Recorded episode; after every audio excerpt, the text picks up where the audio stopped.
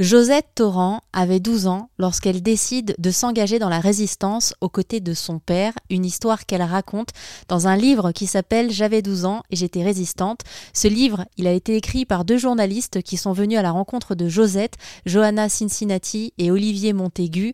Ce livre qui permet à Josette de continuer à transmettre son histoire et c'est quelque chose d'évidemment très important pour elle. Pour pas que les, les jeunes vivent ce que j'ai vécu parce que c'est quelque chose, être dans la résistance pendant deux ans, ça représente beaucoup, beaucoup de choses, parce que vous vivez deux vies.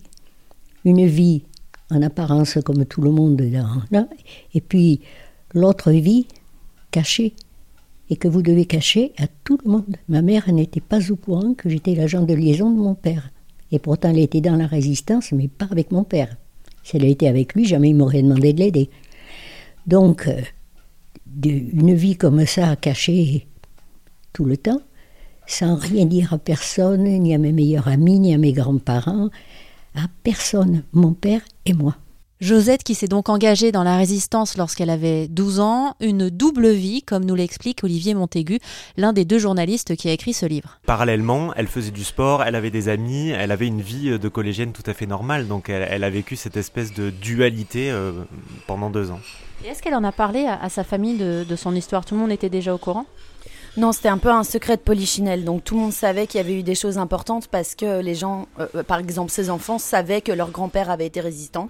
Ils savaient que leur mère avait euh, aussi participé à ça, mais personne ne savait exactement quoi, comment. Il y avait des bribes d'informations. Les, enfants savaient, qui sont aujourd'hui d'ailleurs des grands-parents, hein. Josette arrière-grand-mère. Donc les enfants savaient que leur mère avait été décorée, avait participé à des commémorations, mais sans savoir exactement ce qui s'est joué. Et d'ailleurs, elle n'en a jamais parlé en ces mots à ses enfants. Par contre, il me semble qu'elle en a parlé à ses petits-enfants, mais quand même de façon assez euh, sporadique et, euh, et sans jamais vraiment rentrer en détail.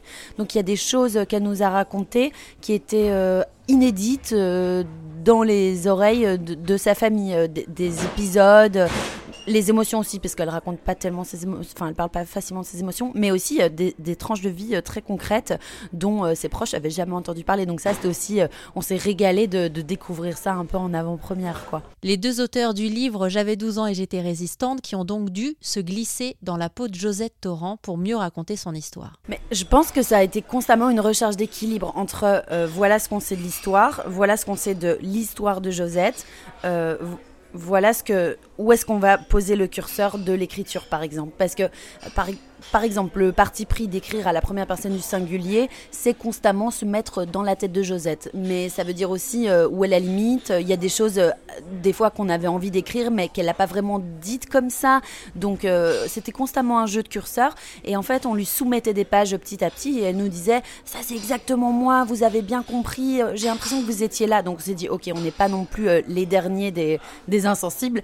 mais c'était vraiment une recherche d'équilibre aussi, parce qu'il y a des fois où on avait envie aussi de donner des émotions de manière un peu brute qu'elle n'aurait pas montré comme ça, donc c'était pas respecter la personne qu'elle était. Et il y avait des fois où euh, on notait des choses et puis elle nous, elle rajoutait de la matière. On se disait, ok, là on n'y est pas allé euh, suffisamment. Et ce qui était aussi un, challenge, c'était de, faire exister les personnages autour de Josette, parce que comme on n'avait que sa version de l'histoire à elle, qu'elle racontait toujours elle à la première personne, nous dans le livre on doit rester à la première, donc sous les traits de Josette.